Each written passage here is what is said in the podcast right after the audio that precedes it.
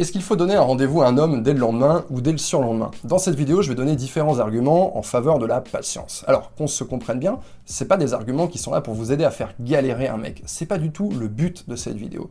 Le but, c'est d'avoir une séduction qui va être euh, beaucoup plus puissante et surtout de vous aider à faire le bon choix. Alors, mon premier argument, il est très simple. C'est un argument qui va jouer pour vous.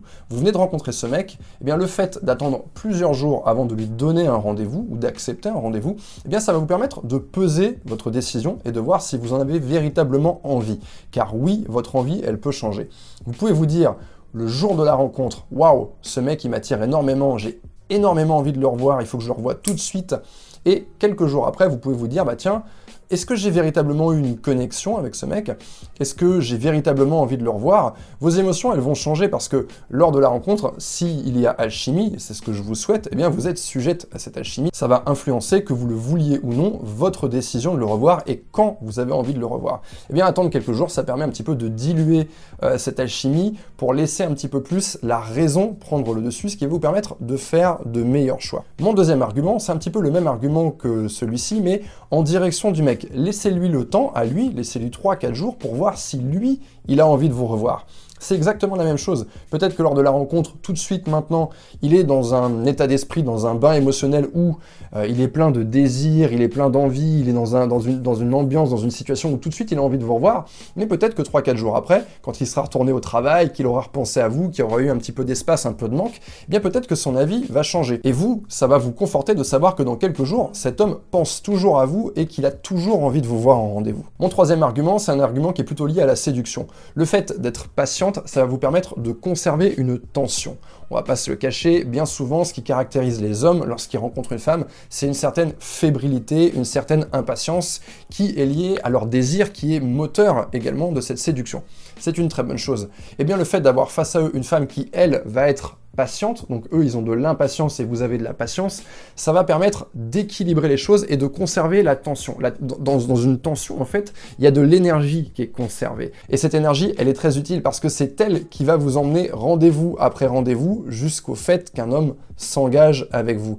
Donc dès maintenant, il faut prendre cette énergie, travailler avec et s'en servir pour sa séduction.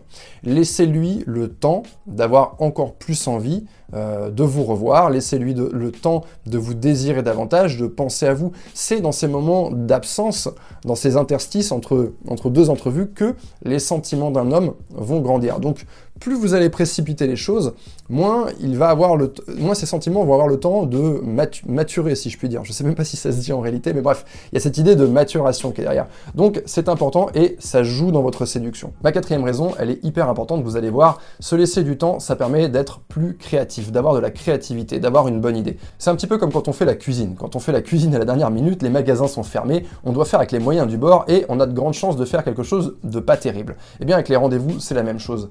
En attendant quelques jours, eh bien il va pouvoir être plus créatif, vous allez pouvoir être plus créative, vous allez avoir euh, des opportunités de choses à faire avec lui, même chose de son côté, et vous risquez d'avoir un rendez-vous qui va être beaucoup plus intéressant et dont vous allez vous souvenir. Bref, vous allez créer quelque chose qui risque de vous connecter encore tous les deux davantage. Donc c'est une excellente raison d'attendre quelques jours supplémentaires. Alors je vous ai dit en début de cette vidéo que ces arguments, ils n'étaient pas là pour faire galérer un mec. Et maintenant que vous les avez entendus, mais euh, j'espère que vous vous en rendez compte, ce sont des arguments qui vont vous permettre d'enrichir en fait votre relation avec lui. Qu'est-ce que ce serait de faire galérer un mec véritablement, intentionnellement Et c'est pas du tout une chose que je vous conseille, bien au contraire. Eh bien, ça consisterait par exemple à attendre qu'il vous propose un rendez-vous, puis ce rendez-vous l'accepter, puis finalement dire ah non, j'ai quelque chose de prévu en dernière minute. Ça, ce serait faire galérer un mec. Ou alors ce serait tout simplement d'ignorer sa proposition de rendez-vous, ou alors de ne pas euh, répondre à ses textos. Et c'est pas du tout ce que je vous conseille de faire. Ce que je vous conseille de faire, c'est prendre ce chemin qui va vous amener à un rendez-vous avec lui. Euh, montrer des signes que vous avez envie d'avoir un rendez-vous avec lui. Mais euh, quelque part, d'avoir une certaine maîtrise sur ce que vous faites. C'est tout aussi simple que ça. Il ne s'agit pas du tout de faire galérer un mec. Si vous faites galérer les mecs qui cherchent à vous rencontrer, qu'est-ce qui va se passer? Vous allez euh, annuler des rendez-vous sans raison juste pour voir si le mec va vous reproposer derrière. Eh bien, en faisant ça, vous allez écarter les mecs qui n'ont pas d'estime d'eux, qui n'ont pas de fierté. Vous allez garder les mecs qui sont persistants, acharnés et euh, qui n'ont pas d'amour propre. Et du coup, vous risquez de vous retrouver avec des mecs, eh bien finalement, qui ne vont pas nécessairement avoir les qualités que vous chez un mec. Un mec normal, un mec équilibré, Il fait une rencontre avec une femme. Cette rencontre se passe bien. Je sais pas, vous buvez un café, ça se passe super bien, tout le monde rigole, super. On se dit qu'on se rappellera pour fixer un rendez-vous.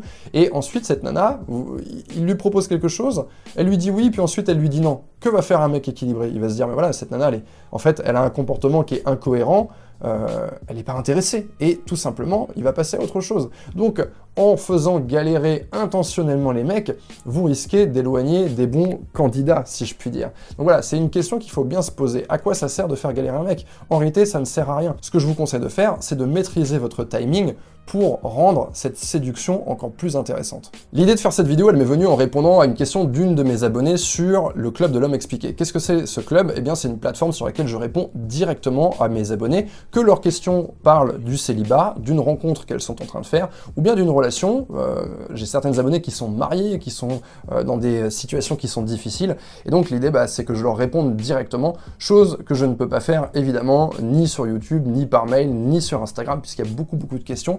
Mais en tout cas, voilà, je suis euh, là à votre écoute pour faire des vidéos euh, euh, qui vont essayer d'intéresser le plus grand nombre de gens. Donc n'hésitez pas toujours à laisser des idées de thèmes dans les commentaires. Et si vous avez envie de véritablement travailler sur vous, eh je vous invite à me rejoindre sur le Club de l'Homme Expliqué. Le lien est dans la description. Et je vous dis à très bientôt.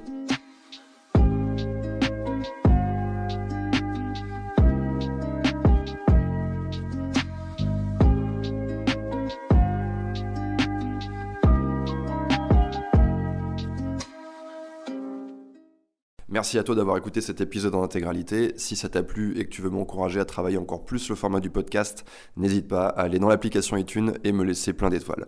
Merci à toi.